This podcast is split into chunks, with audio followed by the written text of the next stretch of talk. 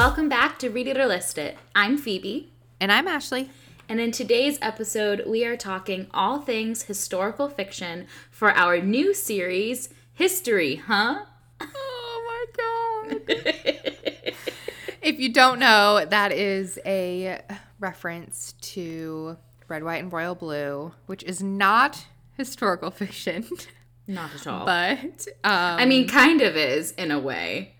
It's like alternate history. Yeah, a better a better world than we currently live in. But uh, I digress. anyway, historical fiction is a favorite genre for many people, but it's definitely one that we haven't focused on in quite a while. I don't know if I would nef- necessarily like really consider myself a historical fiction reader, but I am definitely drawn to certain time periods. So if a book is or I find a backlist title that is um, from a time period or a group of people that I'm really interested in, I definitely will probably pick it up. Yeah, I, I'd probably say the same. I used to always say that historical fiction was my least favorite genre because I thought they were all like war books. And so because of that, I never really gravitated towards it until Bookstagram, which I feel like is the motto for like everything nowadays. it's like I didn't read it until Bookstagram, and now I read everything. So in this series, we will discuss our historical fiction favorites, kind of what we're tired of seeing in the genre, or maybe things that don't interest us personally, when we feel like we are in a good headspace to reach for historical fiction, and why we think the genre is so popular. Yeah. I don't know. There are some books that I just like love but I feel like historical fiction can generally be pretty broad. Yeah, um, absolutely. There are some there are some books that like you'd be surprised by that are technically horse, historical fiction, or maybe you're reading them and you're like, I guess this is like I think I mentioned a couple episodes ago. It may have been in season one. I don't remember. No, no, I think it was in our um, our welcome back episode.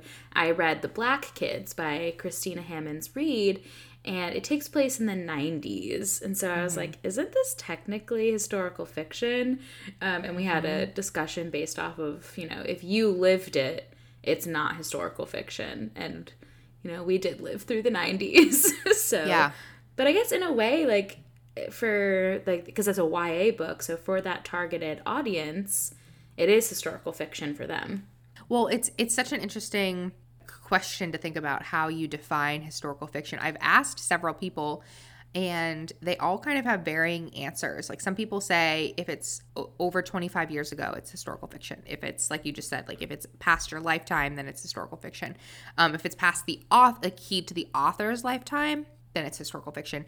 Oh, and I feel like historical fiction also is one of those genres that can be paired with another genre really well, mm-hmm. um, like mystery or romance, and it can be like super broad in that way. Uh, so yeah. like like uh, where the crawdads sing is one that I when I was reading it, I did not think it was historical fiction, and then I was like, well, duh, actually, it's historical fiction. Like it takes place from like the '60s on like onward. I think especially with some like like we said we mentioned like World War II fiction that is a huge huge portion of historical fiction especially I feel like in the last like 20 to 15 years that has been so much of what has dominated the genre.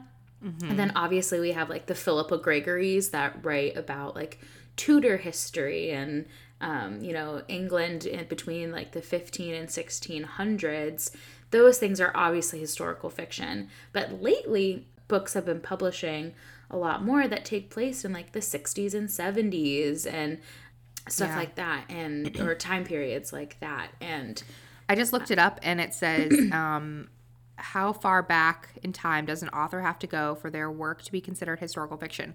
A good rule of thumb is a minimum of 50 years. The mm. idea is to take readers out of the events of their lifetime. Most book lovers agree that historical fiction is the closest we'll get to actual time travel. This is from Celadon Books. And what makes historical fiction believable is, is its setting. Historical fiction is set in a real place during a culturally recognizable time. So I feel like that's also a big characteristic of a historical fiction novel is it's going to be something that it's not just like that it's set in the past, but it resolves revolves around some sort of historical a, an event that has historical significance. Um, like which is why I always associated it with a war, like World War One, World War Two. Like that's a big event, and then there are fictional um, characters and situations that happen within that real event. Yeah, that's sort of how we define acting in a way. Like acting is uh, living within a certain um, uh, certain given circumstances. So like if you have obviously like a major event like a war or a bombing or like a period of time where something significant happens it's i think from an author's perspective i bet it's really fun to dive into the possibilities of like what could be happening around those um, there's a mm-hmm. great ya historical fiction um, that recently came out called the paper girls of paris um, mm, i learned about it from things yeah, I heard about it from Alex, Commas and Carbs, obviously because it takes place in Paris and it's YA. Those are like two things that make up her personality, um, and like what she reaches for in books. And I was like, well, I like it. Like, um, what do you think uh, that I'll think of it? And she said that she really enjoyed it because you there are so many books about World War II, so much historical fiction about that and then but you don't you don't get a lot of specifically what was happening um, from I mean, I think there's a lot that's like ha- that we get from what's happening in France and the Nazi occupation, but there's not a lot, especially from like a young adult perspective, and it's told in dual timeline, where mm-hmm. a granddaughter is uh, she receives an apartment in Paris that was her grandmother's um, during that time, and she finds all the letters that she wrote, and it's more focused on. It's less war focused and more just like what was it like to live in the 19 late 1930s, early 1940s during the Nazi occupation of Paris.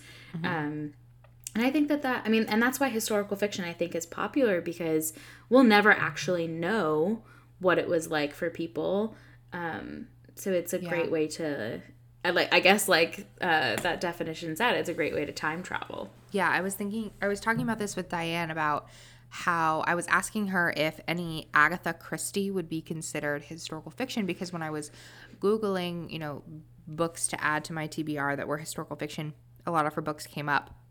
In my mind, I didn't think of her as historical fiction, and Diane was like, "Well, it's it's not historical fiction because it her books like the original like Agatha Christie books took place in her time, right? Like she's writing about where her time. Mm-hmm. Um and so it's she was like we were talking about it and she's like the difference between like reading something like a classic which is what she would consider like uh, Agatha Christie to fall under. The difference between reading a classic and reading a historical fiction novel is that a classic is to us is history because we have not lived through that time but it's more historically accurate because the author is writing from a time in which they lived. So it has a like it's a little bit more trustworthy in terms of what is you know it, it's more true to the time period because it like is from that time period versus a historical fiction. A lot of research has to go into trying to make it appear to be that time period, if that definitely. makes sense. Yeah, definitely. When I was doing some research going into this series as well, I had a lot of like Mark Twain pop up, and I was like, yeah, Mark, Mark Twain was writing about, or I guess not all of, maybe some of his work is. Yeah, exactly. Like if they're writing in the 1800s and they lived in the 1900s, then, you know, that or if they're writing like, yeah, exactly. Um, for, but it, for us, it's like it could also be a classic because e- even when he was writing it, it was it's a time period that now would be considered historical fiction or is like so beyond our pale of actual understanding that it, it becomes something that's like historically relevant versus contemporary yeah, definitely. Do you have any historical fiction favorites? Like, did you ever go through a period of time where you were really. I went through a period of time where I was so into World War II historical fiction because my dad's uncle was um, a he was he was killed by a sniper um, in uh, Holland, I believe, and all of his letters that he wrote home, um, my aunt published into a book. So they so had the cool. back and forth because my I'm from a really big Irish Catholic family, and um, all of the letters that his nieces and nephews wrote to him and everything that he wrote back we have in this bound book um, and we have the last letter that he wrote home before he was killed and when i was studying world war ii in middle school i think my dad was like oh here we have this family heirloom basically of all of these letters and i read it and i was just like there's something i think epistolary novels can do really well in historical fiction because they feel a little bit more intimate. And this was, I mean, this wasn't. It was real history. It wasn't historical fiction because it was my my great uncle's life. Um, and then we found um, my mom's dad was uh, stationed in Hawaii during Pearl Harbor, and he has this whole awesome like photo album from when he was in the Navy. And I just was like, for some reason because i felt like i had these familial connections to it i was like wait i'm so i, I couldn't get enough of it and now i don't really read as much um, but do you have any favorites or like did you ever have a period of time like that So, like I said, I I definitely didn't read any war books. I don't know what it was about it, which is really interesting because I'm um, a descendant of Clara Barton's, um, who's the founder of American Red Cross. So, wait for real yeah, she's like my sixth great aunt. oh I think that's correct. Yeah. Um and so you would think that like I'd have like a greater appreciation for wartime books and like the American Red Cross and whatever. I did read Beantown Girls, which I did really enjoy. Um and that is my mom loved that book yeah, it is really good, and I will we maybe maybe talk about it a little bit more later. Um, but uh, I did read that recently. But in terms of like traditionally what I read like pre Bookstagram, it wasn't a lot of historical fiction novel I, novels. I will say one of my favorite books of all time though is Beloved by Toni Morrison. I love Toni Morrison. I think she is um unmatched in her talent, um, the way that she writes. uh, Just uh, her books are um, some of my favorite of all time. And Beloved was written in 1980 something, I think like late 80s, but the book takes place in um, right after the uh, American Civil War.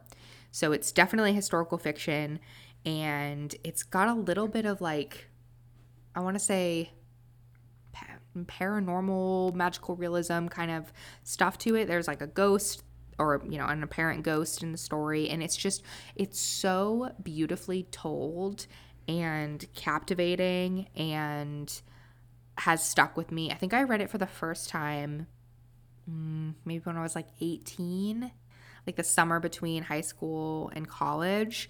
Um, and then I picked it up again like my junior, senior year of college because it had been a couple years and I wanted to re I was like revisiting all of her works and um, I read that one and I really want to read it now again um, after her passing. I, I just I, feel know. like she deserves like she's one of those authors that I can reread over and over again and still be brought to tears every time. I think that Toni Morrison's work is one of those that it's so great to revisit at different seasons in life because I think that you can get something entirely different every through every read. Um, and that's why like i'm a huge rereader because i genuinely believe that about any book that you can pick it up um, at, at different points in your life and different things will resonate with you. Like characters maybe that you didn't care about will have a line in there that you're like wow that that i really identify with how i'm feeling. But i think that is particularly true of toni morrison. Yeah, absolutely. So I feel like that's pretty much like before that. And then obviously books I've read since Bookstagram that are considered historical fiction. If you want to make God laugh, we had a whole review episode on that, two review episodes on that book. my like I feel like I always stumble upon historical fiction. I don't necessarily seek it out, but then I end Yeah. up usually loving it. I mentioned in the same series that we reviewed, If You Want to Make God Laugh, I mentioned The Great Alone by Kristin Hannah, and I absolutely loved that book. I think that goes down on one of my favorites of all time. Mm-hmm. And I haven't read any of her other work. I know that a lot of people say that The Great Alone and The Nightingale that those are her two like greatest works so far. She really like hit her stride um, as a writer with The Nightingale, which is World War II historical fiction. Um, I've not read it yet, but I loved The Great Alone. It is one that like I got it from the library and then I had to have a copy for myself because the when you open it takes place in Alaska. Um, and when you open the the dust jacket, it has this beautiful like gold foil um, like outline of Alaska. It's just like it's just a beautiful book, and I love. I don't know. I loved it. Um, I also loved Daisy Jones and the Six, which is by Taylor Jenkins Reid. I've never read that. I've heard great. Okay, you gotta listen to It- the audio. I okay, okay, good. I'm like not interested in rock and roll. Like You- I, I was not either. It was 100% like a FOMO experience for me. And for some Yeah. reason, I like requested it from the library and I got it like two days later. And I was like, this is like the hottest book of 2019. I'm so confused as to why I was able to get this so quickly. Um, but that's why it's great. The New York Public Library has so many branches. Uh, So they had, I guess they had a ton of copies of it. But Yeah. the audiobook is a full cast, um, which is something that we're seeing a lot more in audiobooks. I love that. That's what makes I feel like that's what makes an en- entire audiobook experience. Yeah, like I I read the physical copy and then my friend Elsa was like you I'm going to send you the audiobook. And I was like I've already read it. She was like reread it on audio because it is totally worth it and she was right and a lot of people have said that it is um I wouldn't even say, like yes it's about like cuz it's about a band and it's about rock and roll, but it really dives into mental health and addiction and uh, personal drive and like what it means to like sacrifices for your goals and like family life. I don't know. It's about so much more. And it's about, I mean, it's about artists. And that's something that I'm always drawn to because it's a really difficult, like, you're faced with a lot of really tough choices when you choose to pursue a, a life dedicated to your art. And Yeah. I don't know. It I it's it's really good and I'm really excited for the film adaptation of it. I don't know when it's coming out. Um, but a lot of people say they want like Miley Cyrus to play Daisy. I kind of disagree. Um, I feel like they cast I feel like they came out with a cast already. I think they did. Um, I, I, don't remember. I I will probably read the book before I watch the movie. Um, or at least Oh, I it's a TV I, series. or a TV series. Oh, you know what I forgot? In terms of favorite books of the past few years, The Nickel Boys came out in 2019. Colson Whitehead is, oh my gosh, that book like took me uh to another place. I loved it. I have never read a book that's so short, that's so powerful. Um, and now I'm like determined to read all of his other books. And it was so funny. I was at the bookstore the other day and I saw this book that he wrote in 2011. And I was like, oh, that sounds like, oh, I haven't heard of this one yet. Like, let me like read the synopsis. It's called Zone One. Have you heard of this? No. Okay, came out in 2011. It's literally a post apocalyptic United States. And I was like reading the synopsis and I was like, the world is ending. And I was like, no, Colson, I really want to read all your works, but like, not today. I can't read this one today. My friend Megan was uh, Colson Whitehead's agent's dog walker. oh my gosh. so she like saw his like manuscripts and stuff that were like totally like unedited and all of that like um and his agent is delightful apparently but he's I, I i loved the nickel boys and i also loved the underground railroad his other book i also just like he's like a great human being to listen to. Like I read a lot of his cuz he was also a journalist and wrote a lot for papers and stuff. So I was my brother introduced me to his work originally and I don't know, he's he's incredible. And I I get like I think another one that you'd be like historical fiction, but it is historical fiction what he writes. Yeah. Yeah, absolutely. Um, that one definitely the zone one would not be historical fiction. It's like science no. fiction.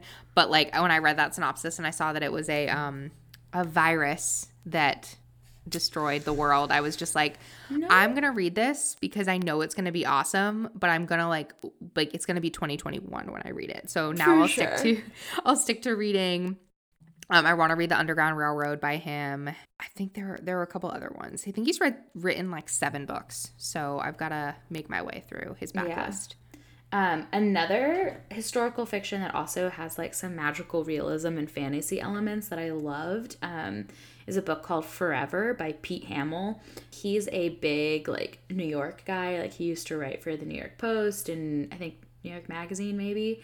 Mm-hmm. Um, and it's the history of Manhattan from its like founding in the like 1600s by the Dutch all the way through 9/11. So it's about a an Irish boy who his father is murdered and he is determined to avenge his father's death and it's like Celtic magic. So there's this like Celtic uh, ironically enough, she's called the Morrigan, um, which obviously makes me think of ACOTAR, but I read this mm-hmm. first. He like encounters this like Celtic goddess witch like figure, and she uh, gives him the powers to be immortal in order to avenge his father's death. So he journeys from Ireland to Manhattan and um, he is immortal as long as he remains on the island of Manhattan. So he can't go to any other boroughs, which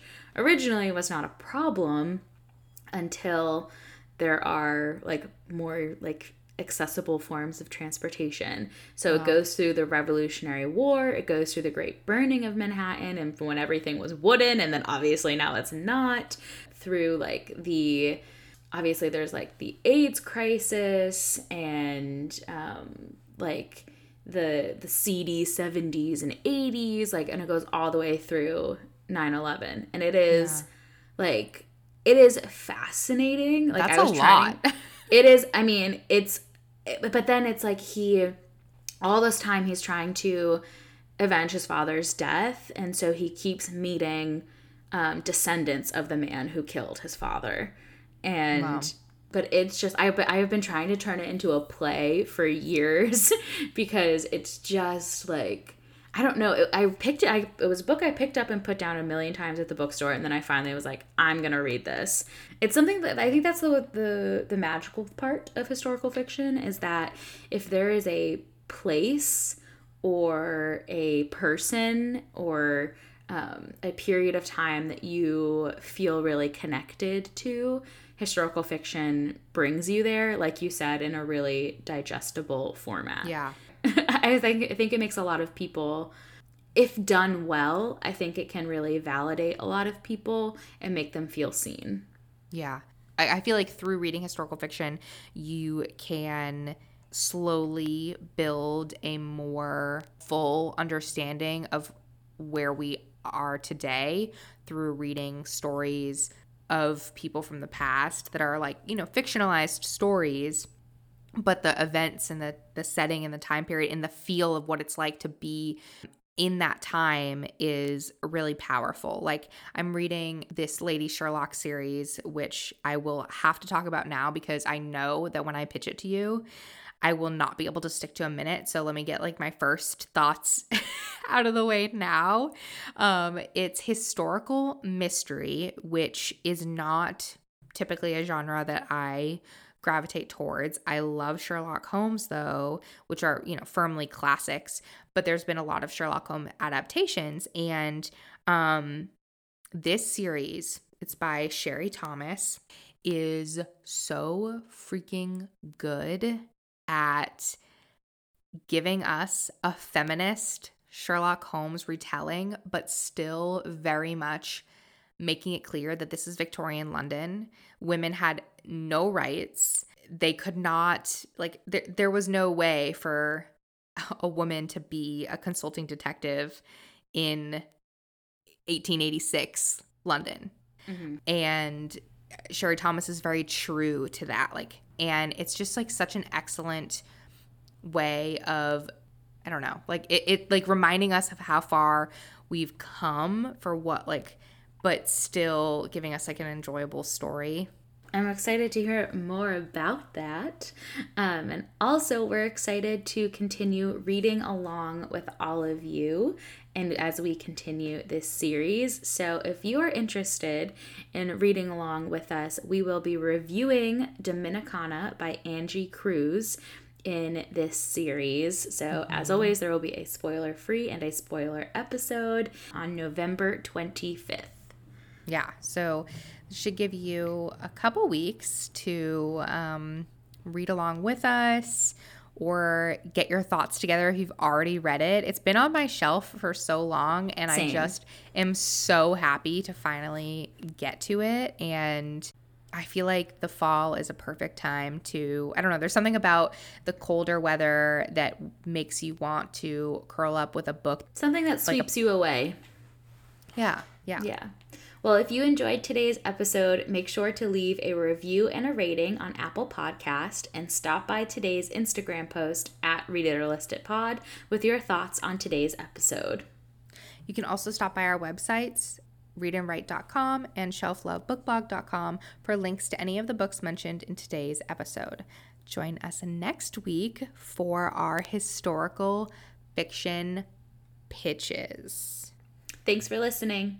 We'll see you next time.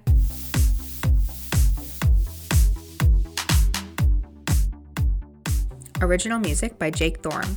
Podcast produced and edited by me, Ashley Chandler, and Phoebe Wright. You can find us on Instagram at Read It or List It Pod. All rights reserved 2020.